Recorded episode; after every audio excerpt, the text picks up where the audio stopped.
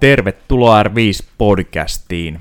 R5 on helsinkiläinen yritys, joka tarjoaa kuntotestausta, henkilökohtaista valmennusta, fysio- ja jalkaterapiaa, hierontaa, yritysliikuntaa ja työhyvinvointipalveluita laajalla saralla.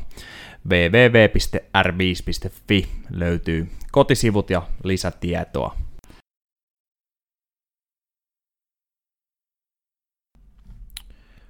Alright. Morjesta vaan kaikille. Täällä on Mikael ja koitetaan tänään tämmöistä vähän uutta systeemiä. Eli mä tuun lukemaan teille ääneen, luonnollisesti ääneen, niin artikkelin, minkä tota, mä oon kirjoittanut ja itse asiassa julkaissut jo kotisivuilla, joka käsittelee hiittiä ja se on ehkä avaus tuommoiseen heat-treenaamiseen, että meillä on sinne tulossa jo seuraavat osat aiheeseen liittyen. Eli tässä vähän avataan tätä ja ehkä otetaan vähän kantaa siihen, että tota, ö, mitä hiitin suhteen voidaan tehdä oikein tai väärin. Ö, ja sitten seuraava osa, osa, mitä Tiinan kanssa sinne kirjoitetaan, niin tulee käsittelemään nopeuskestävyyttä ja maksimikestävyyttä ja vielä enemmän avaamaan niitä yksittäisiä harjoituksiakin sieltä. Mutta pitämättä puheitta, jotta ette ihmettele, että miksi mä lähden puhumaan kirjakieltä tässä kohta, niin mä luen teille nytten ehkä 5-10 minuutin mittaisen artikkelin, ja tosiaan tämä löytyy meidän sivuilta myöskin www.r5.fi kautta blogi. Ja jos tämä toimii tämä konsepti sitten, niin, niin tota, tullaan varmaan tekemään tätä jatkossakin, ja, ja tota, toivotaan, että tästä päästäisiin nyt jonkinasteiseen rutiini ja rytmiin senkin suhteen, että tuotettaisiin myös jonkinasteista tekstiä taas. Sitä ei oikein tässä ehtinyt tai jaksanut vuosiin, mutta nyt te lähdetään artikkelin pariin. Heat, uhka vai mahdollisuus? Rakkaalla lapsella on monta nimeä. Heat, High Intensity Interval Training, Heat, high intensity training tai vaikkapa tuttavallisemmin intervallit ja vedot. Hiitin alakategoriaan Alakategorian harjoituksista löytyy Laurenin ja kumppaneiden mukaan ainakin seuraavat.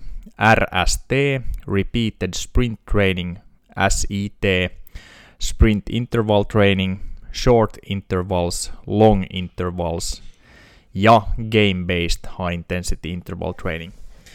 Suomessa hiittiä annostellaan usein maksimi- tai nopeuskestävyyden muodoissa, joiden alta löytyy useampia erilaisia intervalleja. Nimitys saattaa aiheuttaa hämmennystä kuntoilijoissa, mutta niin myös sisältö. Laadukkaan harjoituksen tai harjoitusohjelman yksi kriteeri on, että tiedetään mitä harjoitellaan ja miksi. Jos on tehnyt HEAT-harjoituksen, mutta ei tiedä mitä ominaisuutta on harjoiteltu, on se yhtä epämääräistä, kun olisi käynyt salilla tekemässä jotain jossain laitteissa joillain sarjapituuksilla. Hiitin määritys. Heat-harjoitus koostuu useasta toistuvasta kovatehoisesta vedosta, jossa teho on yli anaerobisen kynnyksen. Yleensä harjoituksen koettu rasitus on vähintäänkin rasittava. Sitten tässä meillä on kuva, jossa sitten on ympyröity maksimikestävyys ja nopeuskestävyys. Ja sen alta löytyy sitten se, mitä ei luokitella hiitiksi, niin kestävyyspuolella niin vauhtikestävyys ja peruskestävyys. Kovatehoisia harjoituksia tarvitaan sopivissa määrin. Suurin osa kuntoilijoista ja urheilijoista, varsinkin kestävyyslajeissa, tarvitsevat myös kovatehoisia treenejä kehittyäkseen. Näitä tulisi annostella sopivasti palautumisen, oman lajin vaatimusten ja ylipäätään sen ominaisuuden mukaan, jossa halutaan kehitystä. Yksi hiitin ongelmista on mielestäni se, että monet lehdet, blogit tai kuntoilijat hehkuttavat hiittiä ylivertaisena harjoitusmuotona – Tämä voi johtaa siihen, että peruskestävyyden kehittäminen unohtuu ja palautuminen ei ole riittävää. Tämä puolestaan voi pidempään jatkuessaan johtaa ylirasitustilaan ja kehityksen tyssäämiseen.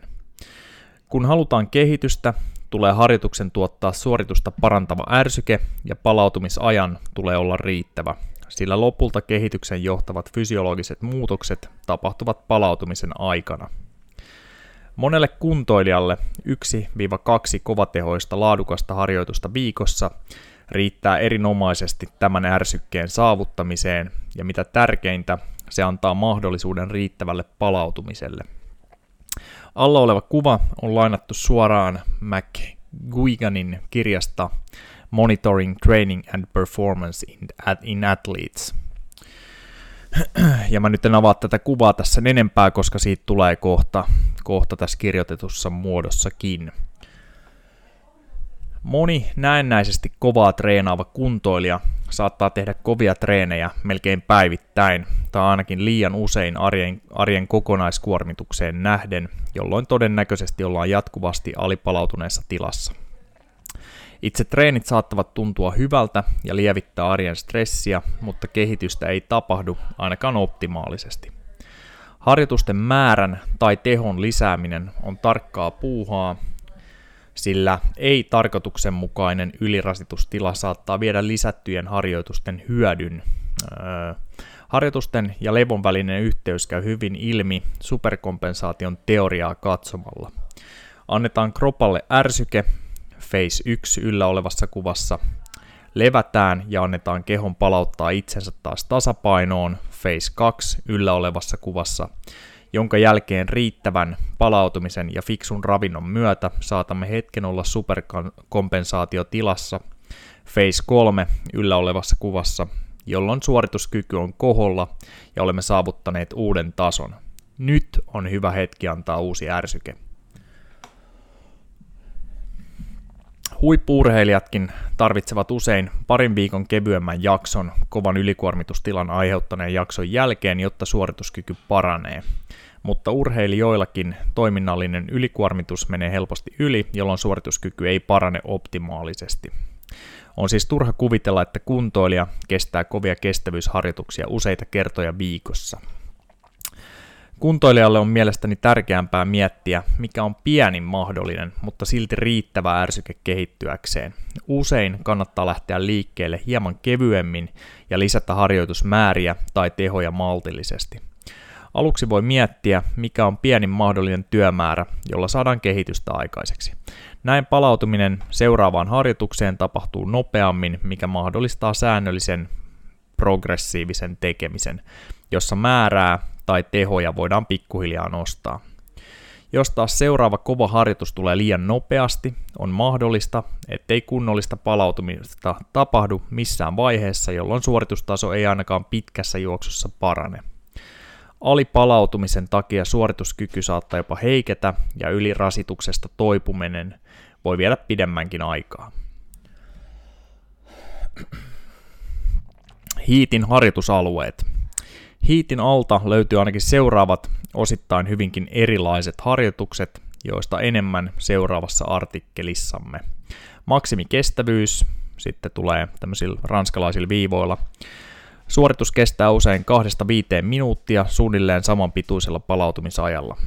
Suoritus yli anaerobisen kynnyksen, laktaatti vähintään 4 millimoolia, jos vähän niin kuin jenkkitutkimuksia katsotaan,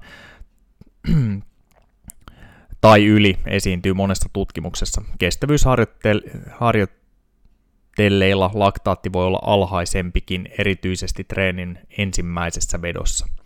Syke usein 85-95 prosenttia maksimista. Nopeuskestävyys. Suoritus 10 sekunnista muutamaan minuuttiin. Suhteellisen pitkät palautumisajat. Kattaa useita erilaisia harjoituksia. Vauhti kovempi tai yhtä kova kuin VO2 maksilla. Laadukkaasti harjoitellessa on tärkeää, että tietää mitä ominaisuutta harjoitetaan ja miksi. Kehittävän harjoituksen, varsinkin kova tehoisen, voidaan usein todeta nostaneen kuntoa jo muutamien viikkojen kuluttua, jopa kerran viikossa annosteltuna. Juosten tehdyt 20 sekunnin all-out vedot 4 minuutin palautuksella ja juosten tehdyt 4 minuutin vedot 4 minuutin palautuksella eroavat selkeästi toisistaan, vaikka molemmat ovatkin heat-harjoituksia. Hiit on siis käsityksenä melko suurpiirteinen, ja jos harjoittelu on hiemankin tavoitteellisempaa, on suositeltavaa, että harjoitusten tai harjoitusjaksojen sisältö määritetään tarkasti. Jos harjoittelulla ei varsinaisesti haeta kehitystä, vaan hyvää fiilistä, kannattaa harjoitusmuoto valita mieltymyksen mukaan ja huolehtia riittävästä palautumisesta. Usein tutkitaan hiitin vaikutusta maksimaaliseen hapenottokykyyn ja kehitystä tulee melkein säännöstään. Tämä ei ole yllätys, sillä hapenottokykyä kehitetäänkin klassisesti rasittavilla maksimikestävyysvedoilla ja tutkimusten valossa jossain määrin myös nopeuskestävyysvedoilla. Seuraavanlaiset tutkimusten otsikot voivat kuitenkin olla harhaan johtavia. Aerobic High Intensity Intervals Improve VO2 Max More Than Moderate Training ja Heat Enhances Endurance Performance and Aerobic Characteristics More Than High Volume Training in Trained Rowers. Sillä nä- niistä saatetaan vetää se johtopäätös, että heat riittää ja on ylivertainen ja ainoa harjoitusmuoto, jota tarvitsemme kestävyyskunnon kehittämiseen. On täysin odotettavissa, että hyvin suunniteltu ja toteutettu jakso maksimi- tai nopeuskestävyyttä parantaa hapenottokykyä ja muitakin tärkeitä kestävyysominaisuuksia, mutta katto tulee melko nopeasti vastaan. Jos kovatehoinen heat-harjoittelu olisi ylivertainen kestävyyskunnon kehittämiseen, voisi luulla, että kestävyysurheilijat ei muuta tekisikään. Todellisuudessa peruskestävyyden osuus on suurin usein 80-90 prosenttia kokonaisajasta. Granaattan ja kumppaneiden katsastuksessa käy ilmi, että HEAT-harjoittelu vaikuttaa positiivisesti mitokondrioiden toimintaan ja määrään, mutta kehitystä ei tapahdu loputtomiin. Hyödyt saadaan usein irti muutamassa viikossa ja tietyissä mitattavissa ominaisuuksissa jopa muutaman harjoituskerran jälkeen – Nostamalla intensiteettiä progressio jatkuu pidempään, mikä on täysin loogista, mutta kaikki, jotka ovat tehneet esimerkiksi neljän minuutin maksimikestävyysvetoja, tietävät, että intensiteettiä ei voida nostaa kovin montaa viikkoa, puhumattakaan useampaa kuukautta putkeen. Erilaiset intervallit vaikuttavat eri tavalla mitokondrioiden toimintaan, jonka takia onkin hyvä vaihdella annostelua tietyin väliajoin ottaen huomioon sen, että tietyllä tavalla toteutetusta hiitistä saadaan hyödyt irti usein jo viikoissa, saattaa uusi ärsyke eri vetojen muodossa kehittää kuntoa tehokkaammin. Miten hiittiä tulisi sitten annostella? Valitaan joku intervalliharjoitus, joka parantaa sellaista ominaisuutta, jossa halutaan kehittyä, tai mikä vastaa lajin vaatimuksia – Oleelliset muuttujat, joilla haluttu harjoitusärsyke saadaan aikaan, ovat vetojen pituus kautta kesto, vetojen määrä, vedon teho kautta vauhti sekä palautumisaika vetojen välissä. Tehdään kyseistä harjoitusta lyhyehkön jakson verran, esimerkiksi kuukauden, kerran tai pari kertaa viikossa, lisäten in- intensiteettiä tai volyymiä viikoittain – Viimeistään siinä vaiheessa, kun kehitystä ei enää tapahdu, jätetään kyseinen harjoitus ylläpitoon ja valitaan erilainen intervalli tai veto kehittäväksi harjoitukseksi. Ylläpito voi tarkoittaa esimerkiksi yhtä lyhyehköä intervalliharjoitusta joka kymmenes päivä tai vaikka kerran viikossa. Tällä tavalla säilytetään ainakin osa jakson aikana saavutetusta kehityksestä kyseisellä intensiteetillä – Tämä tehdään unohtamatta peruskestävyyttä ja riittävää palautumista. Sen pituinen se. Olipa vaikeaa tota, lukea näin kauan ääneen putkeen. Meinas happi loppuu. Eli pitää varmaan mennä treenaamaan hapenottokykyä jauhamalla vielä enemmän shaisseja kuin nykyäänkin. Mutta tota, Joo, ei siinä mitään. Tosiaan seuraavassa osassa, mikä on jo osittain kirjoitettu, niin avataan enemmän nopeus- ja maksimikestävyyttä ja minkälaisia harjoituksia siellä on.